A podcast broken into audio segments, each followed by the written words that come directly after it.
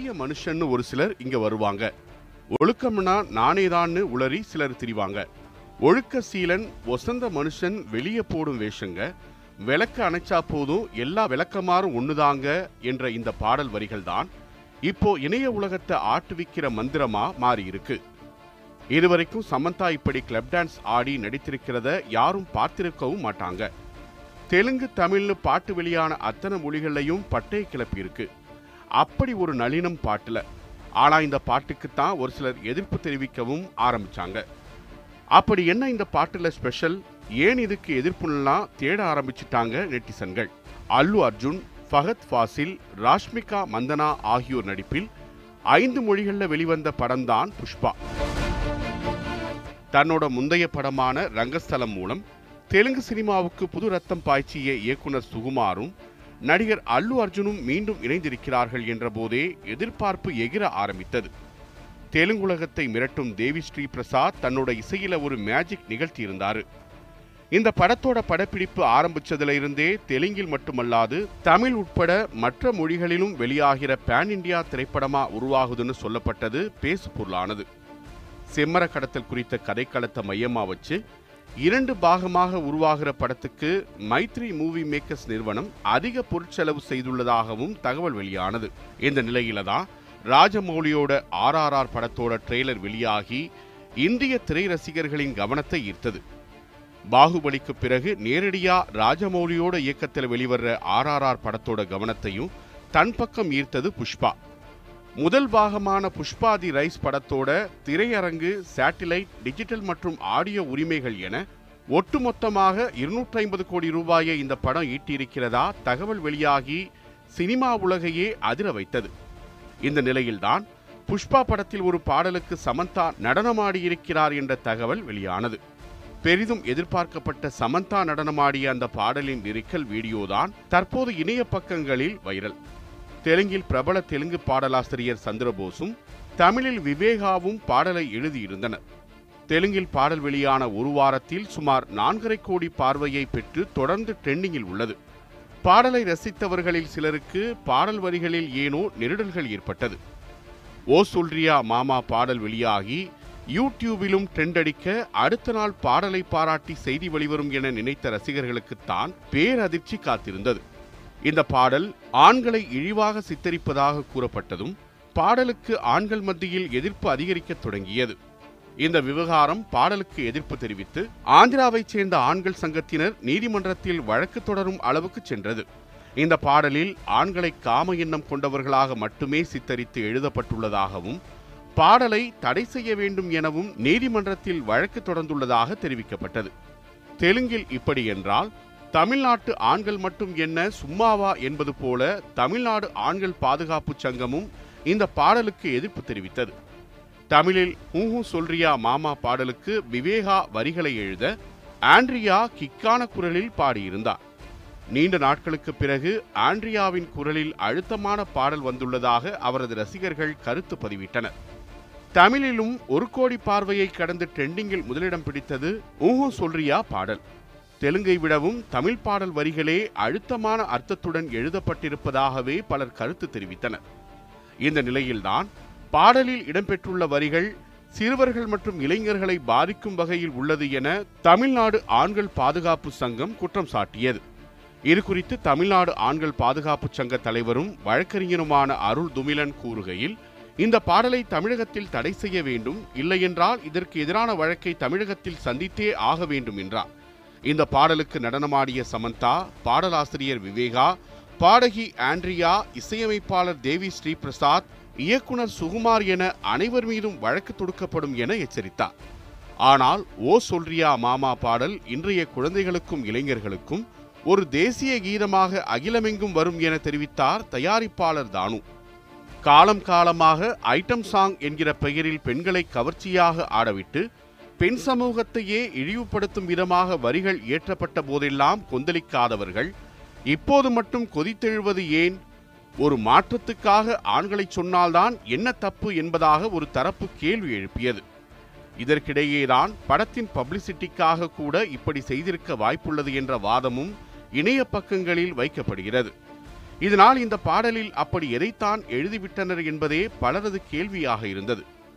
பாலிவுட் முதல் கோலிவுட் வரை பொதுவாக ஐட்டம் சாங் என்று அழைக்கப்படுகிற குத்தாட்ட பாடல்கள் முழுக்க முழுக்க பொழுதுபோக்கு அம்சமாகவே படங்களில் இடம்பெறுகின்றன. போட்ட பணத்தை எடுக்க வேண்டும் திரை ரசிகர்களை கவர வேண்டும் என்பதற்காகவே படத்தில் ஆங்காங்கே கவர்ச்சி பாடல்கள் வைக்கப்படுவதும் உண்டு. கவர்ச்சி உடையுடன் ஒரு பெண் நடனமாடுவார் அவரை சுற்றி பல ஆண்களும் ஆடுவர். வில்லன் அல்லது ஹீரோ என அதனை ரசிப்பதற்கு தனியாக அமர்ந்திருக்கும் ஒரு கூட்டமும் இருக்கும். இதுவே பல தலைமுறையாக ஐட்டம் பாடல்களின் டெம்ப்ளேட்டாகவே இருந்து வந்திருக்கிறது. அதற்கு ஓ சொல்றியா மாமா பாடலும் விதிவிலக்கல்ல. இந்திய சினிமா தொடங்கிய போதே கவர்ச்சி பாடல்களும் தொடங்கிவிட்டன என்றுதான் சொல்ல வேண்டும். ஆயிரத்து தொள்ளாயிரத்து ஐம்பதுகளில் ஹிந்தி திரையுலகில் குக்கு முர்ரே என்ற ஆங்கிலோ இந்திய பெண் கவர்ச்சி நடனங்களுக்காகவே பிரபலமடைந்தார். அனோக்கியடா அண்டாஸ் என தொடங்கி பல படங்களில் நடனத்திற்காகவும் உடல் வாகுவிற்காகவும் பிரபலமானார். இந்த வரவேற்பே அடுத்தடுத்த குத்தாட்ட பாடல்களுக்கு வழிவகுத்தது. அதன்பின் நடிகை ஹெலன் ஜீனத்தம்மன் பர்வீன் பாபி மாதுரி தீட்சித் மல்லிகா ஷெராவத் கத்ரீனா கைஃப் ஐஸ்வர்யா ராய் என தற்போது வரை ஏதேனும் ஒரு நடிகையின் குத்தாட்டம் இல்லாமல் ஹிந்தி திரைப்படங்கள் வெளிவருவதில்லை. இன்றைக்கு வரும் படங்களில் கவர்ச்சி மிகுந்திருப்பதாக பொதுவாக கூறுகின்றனர். ஆனால் ஆயிரத்து தொள்ளாயிரத்து அறுபதுகளில் கருப்பு வெள்ளை படங்களிலேயே தற்போதைய தெலுங்கு படங்களில் வரும் ஐட்டம் பாடல்களுக்கு இணையான கவர்ச்சி பாடல்கள் வெளியாகி இருக்கின்றன இதில் கவனிக்கத்தக்க விஷயமே கவர்ச்சி பாடல்களுக்கென்று தனி நடிகைகள் இருந்தது மாறி நாயகிகளே இப்போது கவர்ச்சி பாடலுக்கும் பயன்படுத்தப்படுகின்றனர் என்பதுதான். தமிழ் திரைப்படங்களை பொறுத்தவரையில் கவர்ச்சி பாடல்கள் ஆயிரத்து தொள்ளாயிரத்து முப்பதுகளிலேயே தொடங்கிவிட்டது.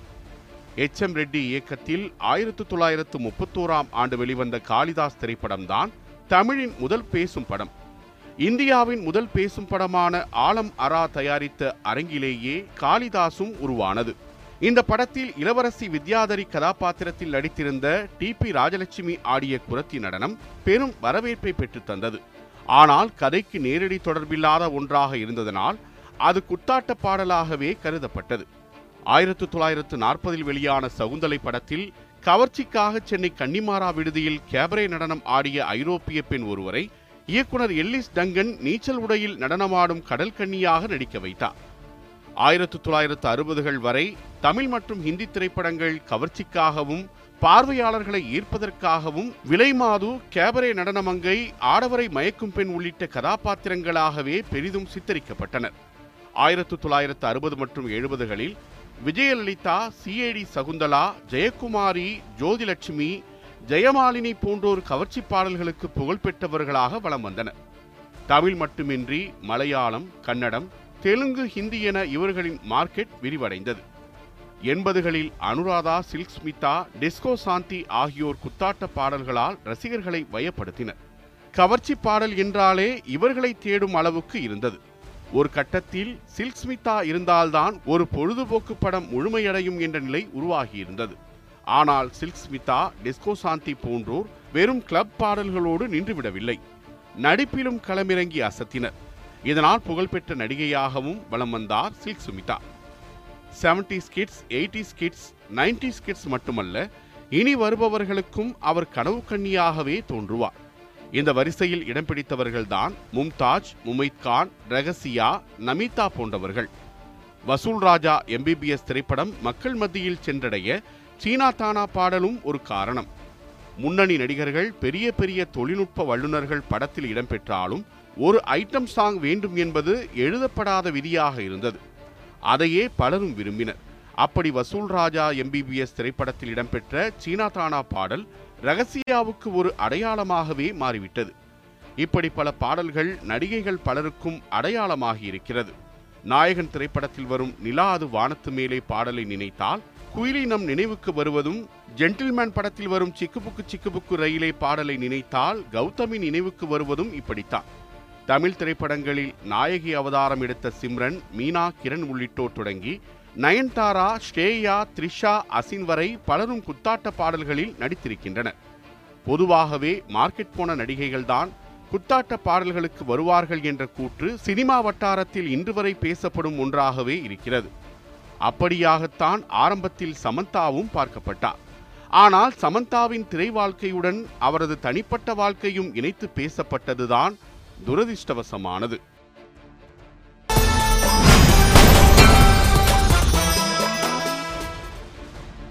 சமந்தாவின் தனிப்பட்ட வாழ்க்கையில் மிகவும் முக்கியமான பகுதி அவரது திருமண வாழ்க்கை. பிரபல தெலுங்கு நடிகரான மறைந்த நாகேஸ்வர ராவ் பேரனும் நடிகர் நாகார்ஜுனாவின் மகனுமான நாக சைத்தன்யாவும் சமந்தாவும் முதன்முதலில் ஏம் மாய சேசாவி என்ற தெலுங்கு படத்தில் அறிமுகமாகினர். முதல் படத்திலேயே அவர்களுக்குள் காதல் பற்றிக் கொண்டது. நாகார்ஜுனா அமலா காதல் தம்பதி என்பதால் சைத்தன்யா திருமணத்திற்கு குடும்பத்தினர் பச்சை கொடி காட்டினர். சமந்தா வீட்டிலும் முழு ஆதரவு. இரு வீட்டிலும் சம்மதம் என்பதால் இருவரும் திருமணம் செய்ய முடிவு செய்து அதற்கான அறிவிப்பும் வெளியானது. சைத்தன்யா ஹிந்து சமந்தா கிறிஸ்தவர். ஆகவே இரு மத சடங்குகளுடன் திருமணம் செய்வதற்கு முடிவு செய்தனர். இரண்டாயிரத்து பதினேழு அக்டோபர் ஆறாம் தேதி இந்து முறைப்படியும் அக்டோபர் ஏழாம் தேதி கிறிஸ்தவ முறைப்படியும் இவர்கள் திருமணம் நடந்தேறியது. கோவாவில் நட்சத்திர விடுதியில் நடைபெற்ற திருமண விழாவில் முக்கிய உறவினர்கள் நூற்றி ஐம்பது பேருக்கு மட்டுமே அழைப்பு விடுக்கப்பட்டிருந்தது. ஆனால் அதன் பிறகு நடந்த வரவேற்பு நிகழ்வில் ஒட்டுமொத்த பிரபலங்களும் பங்கேற்றது பேசு பொருளானது. திருமணத்திற்கு பிறகு சைத்தன்யா சமந்தா ஜோடி இன்னும் பிரபலமானார்கள். குடும்ப விழாக்களிலும் சினிமா நிகழ்ச்சிகளிலும் ஜோடியாக பங்கேற்றனர். அவர்களின் காதல் திருமணத்தில் முடிந்ததை பலரும் புகழ்ந்து பேசினர். திருமணம் ஆகிவிட்டது என்பதற்காக எல்லாம் தொழிலில் இருந்து விலகிவிடவில்லை. இருவரும் தொடர்ந்து திரைப்படங்களில் நடித்து வந்தனர். அடிக்கடி வெளிநாடுகளுக்கு பறந்தனர் காதல் தம்பதியர். சமந்தா ரூத் பிரபு என்கிற தனது பெயரை கணவன் குடும்ப பெயருடன் இணைத்து சமந்தா அக்கினேனி என மாற்றிக்கொண்டார் மன நிறைவுடன் மூன்று வருட திருமண வாழ்க்கையை கடந்து நான்காம் ஆண்டு திருமண வாழ்வில் மகிழ்ச்சியுடன் அடியெடுத்து வைப்பார்கள் என்றுதான் அனைவரும் எதிர்பார்த்தனர். அப்போது இருவரும் பிரிய முடிவு செய்திருப்பதாக தகவல் வெளியானது. சமந்தா தனது சமூக வலைதள பக்கங்களில் சமந்தா அக்கினேனி என்றிருந்ததை எஸ் என மாற்றினார். திருப்பதியில் சாமி தரிசனம் செய்ய சென்ற இடத்தில் மனவிலக்கு குறித்த செய்தியாளர்களின் கேள்விக்கு கோயிலுக்கு வந்த இடத்தில் இந்த கேள்வியா புத்தி இருக்கா? என கோபமடைந்த வீடியோ அப்போது சமூக வலைதளங்களில் வைரலானது. இருவருக்கும் இடையே மனக்கசப்பு உள்ளதாக கூறப்படுவது வதந்திதான் என அவரது ரசிகர்கள் நினைத்திருந்த நேரத்தில்தான் அக்டோபர் இரண்டாம் தேதி மாலை இருவருமே ஒருமித்த கருத்தாக தங்கள் பிரிவை அறிவித்தனர்.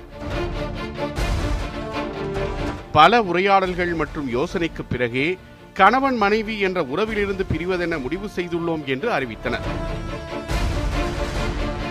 இந்த செய்தியினால் சினிமா வட்டாரங்கள் அதிர்ச்சியில் ஆழ்ந்தன.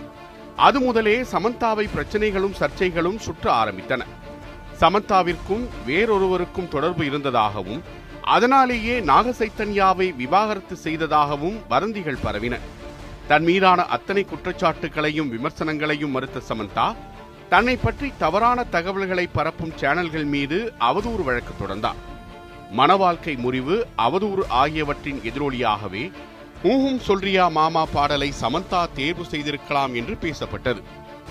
பொதுவாகவே மனமுறிவு செய்திகள் வரும்போதெல்லாம் ஆண்களை காட்டிலும் பெரும்பாலும் பெண்களே அதிகம் தாக்கப்படுகின்றனர்.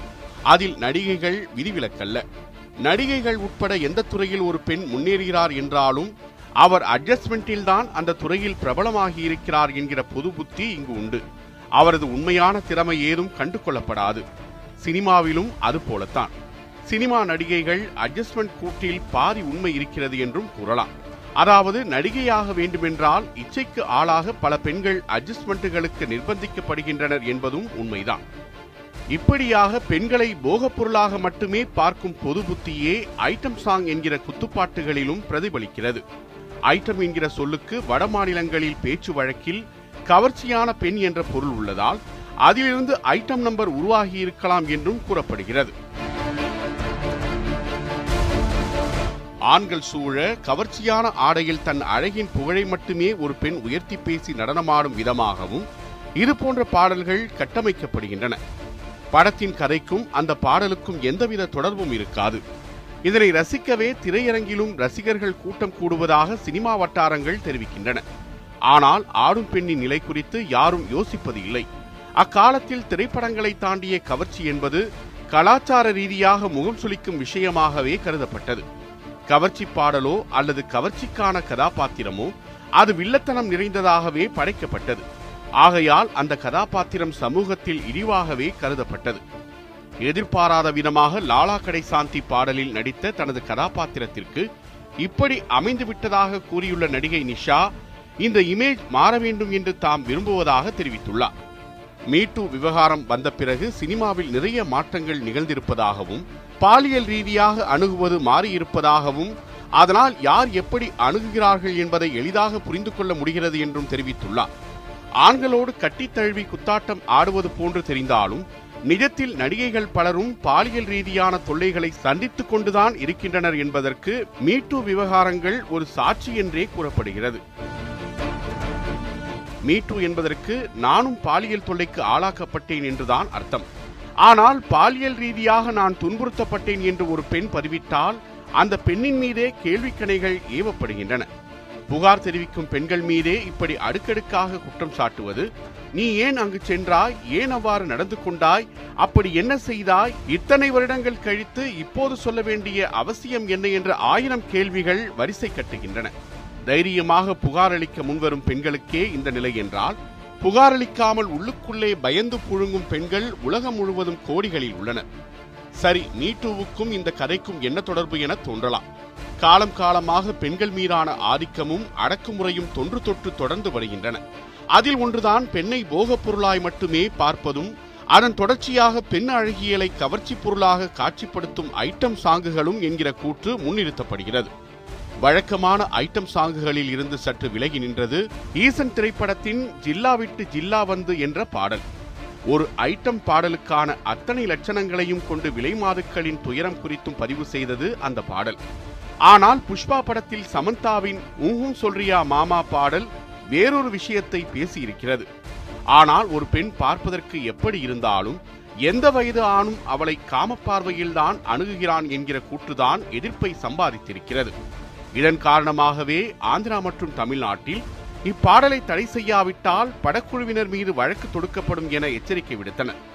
ஆனால் கடந்த பதினேழாம் தேதி வெளியான புஷ்பா திரைப்படம் பெரும் வரவேற்பை பெற்றுள்ளதோடு நல்ல வசூலையும் ஈட்டியிருப்பதாக தகவல் வெளியாகின்றன.